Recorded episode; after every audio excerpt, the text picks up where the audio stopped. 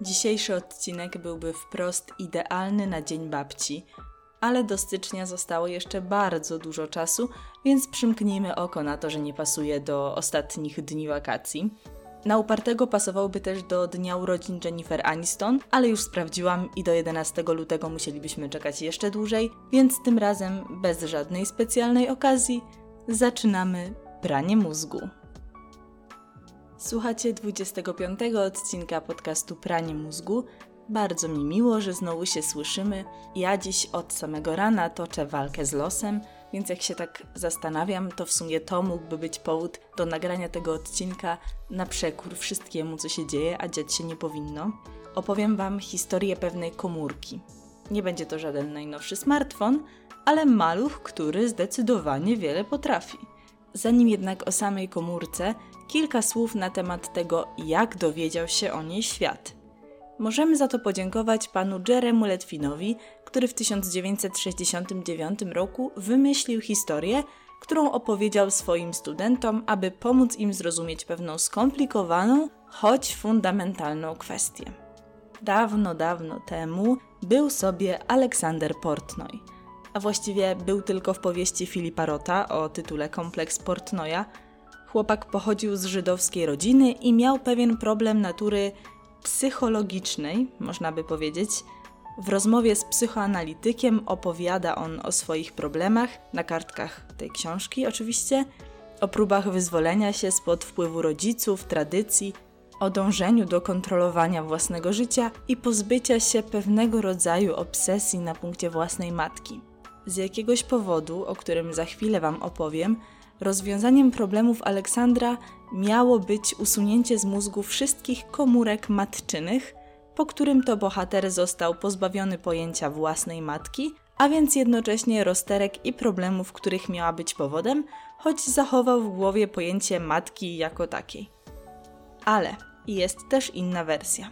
Niektóre źródła podają, że Letwin miał opowiedzieć studentom nie o Portnoju, ale o neurochirurgu Akakiju Akakijewiczu, tak się nazywał serio, postaci z jednego z opowiadań Mikołaja Gogola, który na prośbę swojego pacjenta usunął z jego mózgu fragment tkanki z kilkoma tysiącami neuronów, a wraz z nim wspomnienia o jego matce. Ogólnie obie historie łączą w sobie temat usuwania wspomnień na temat matki, więc mniej ważne jest to, którą właściwie opowiedział.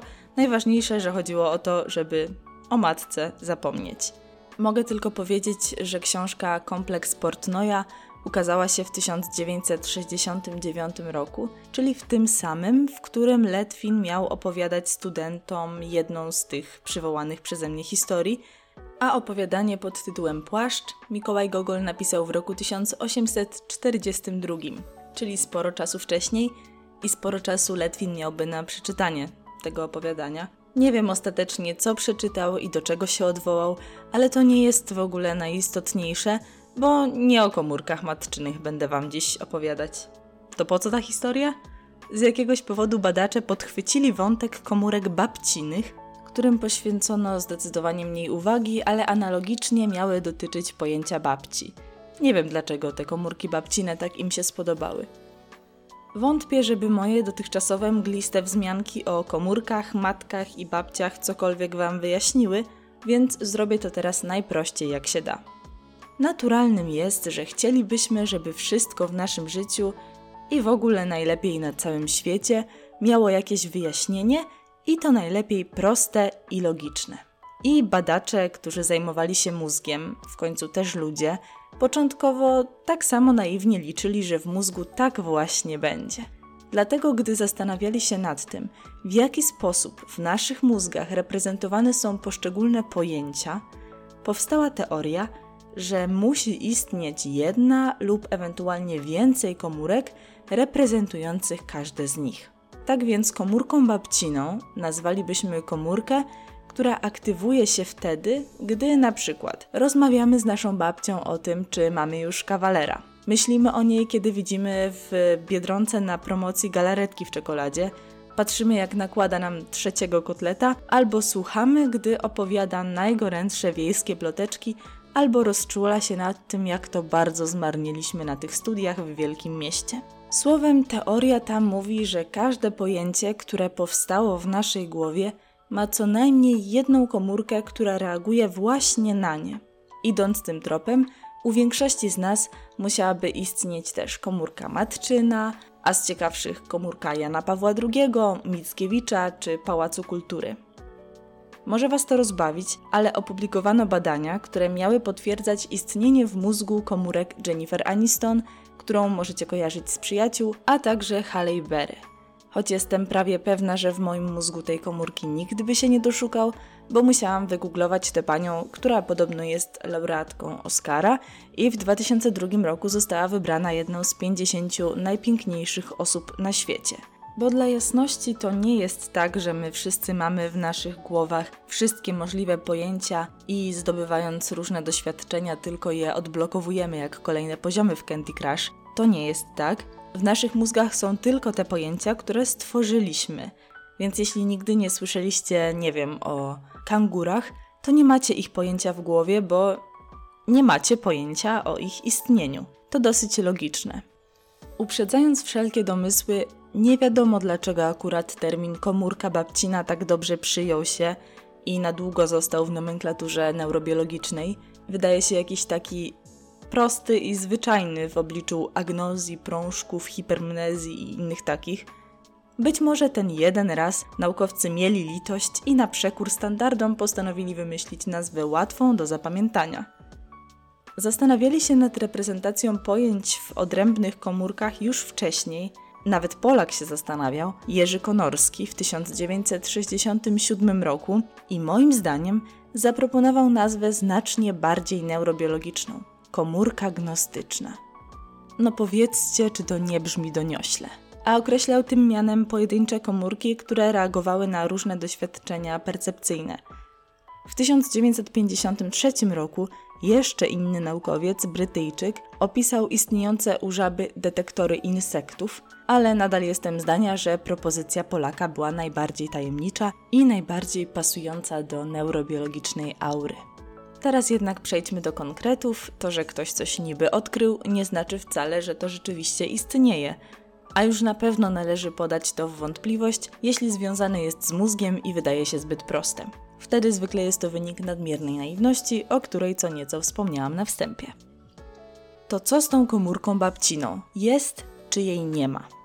Tutaj pomoże nam pan Rodrigo Quiroga, którego przez większość odcinka pozwolę sobie nazywać badaczem, żeby zbyt e, mocno nie kaleczyć jego hiszpańskiego nazwiska. Przeprowadził on badania, które doprowadziły do odkrycia komórek pojęciowych, czyli takich, które reagują tylko na konkretne pobudzenia rejestrował aktywność pojedynczych neuronów w mózgach swoich badanych i w 2005 roku zaobserwował na przykład, że jeden z badanych miał w płacie skroniowym w przedniej części prawego hipokampa hipokamp to ta struktura przypominająca konika morskiego, która odpowiada za pamięć i właśnie w tym miejscu ten badany miał neuron, który reagował na zdjęcia Halibery i to nawet w kostiumie kota.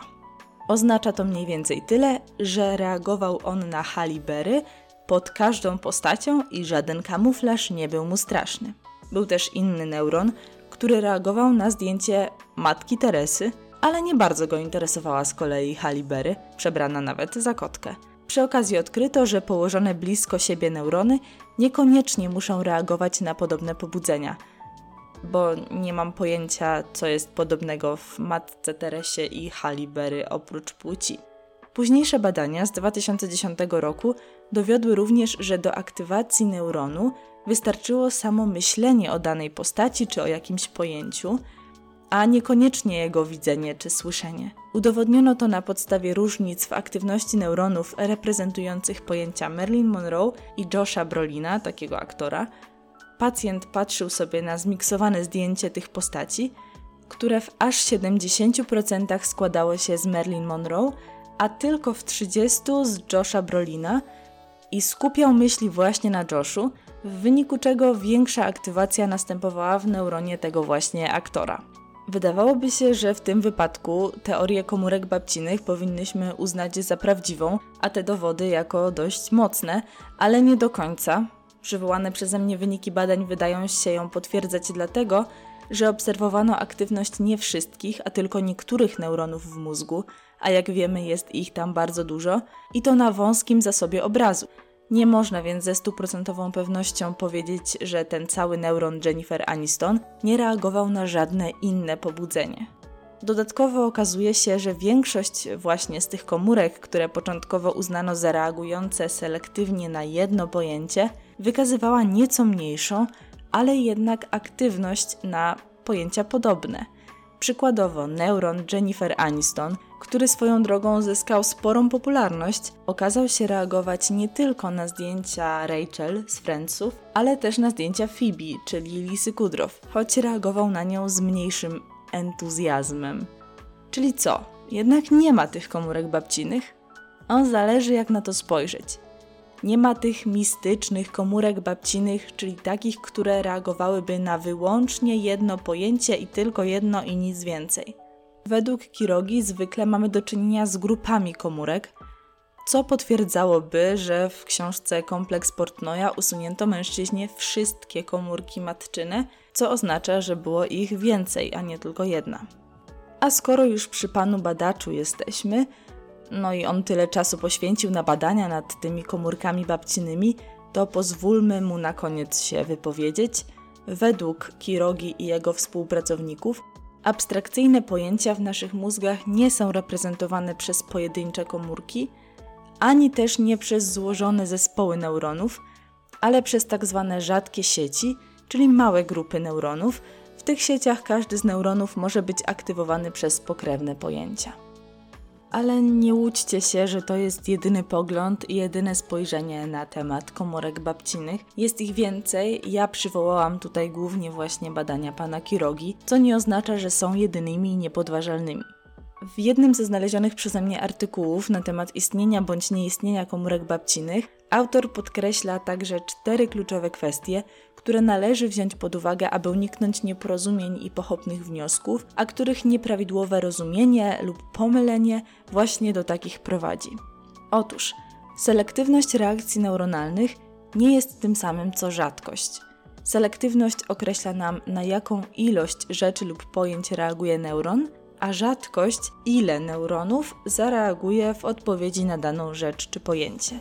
Oprócz tego musimy również odróżniać to, co neuron reprezentuje, od tego, na co odpowiada, czyli reaguje. Reprezentuje zwykle konkretne pojęcie, ale odpowiada na nie i na inne podobne. To jest dość skomplikowane i ogólnie nie ma sensu się jakoś bardzo nad tym rozwodzić. Oto, co możecie sobie zapamiętać z tego odcinka. 1. Komórki babcine to fajna nazwa i nadają się do zaprezentowania publicznie jako fun fact. 2. Jeśli ktoś zapyta o co z nimi chodzi, można powiedzieć, że ludzie wymyślili je, próbując sobie wytłumaczyć, w jaki sposób w ich mózgach przechowywane są wszystkie pojęcia, słowa, twarze itd. 3. Jeśli ktoś zapyta, czy to prawda, mówicie, że może tak, może nie, może trochę, w sumie nie wiadomo i naukowcy się nadal nie określili, więc skąd wy możecie to wiedzieć? 4.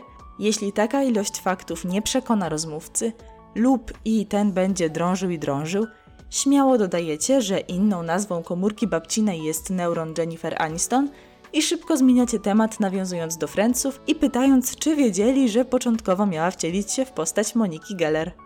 Myślę, że taka rozmowa powinna się udać i nikt się nie zorientuje, że nie jesteście w dziedzinie komórek babcinych ekspertami. Wszystkim babciom i Jennifer Aniston życzę dużo dobrego, samych miłych chwil i zdrówka. Próbuję w ten sposób powiedzieć, że to już koniec dzisiejszego odcinka, którego mam nadzieję słuchaliście z przyjemnością. Bardzo dziękuję Wam, że ze mną jesteście. Linki do źródeł zostawiam jak zwykle w opisie tego odcinka, razem z moim Instagramem i podcastowym adresem mailowym, gdyby ktoś z Was chciałby się ze mną skontaktować. Pamiętajcie o swoich babciach. Trzymajcie się. Cześć!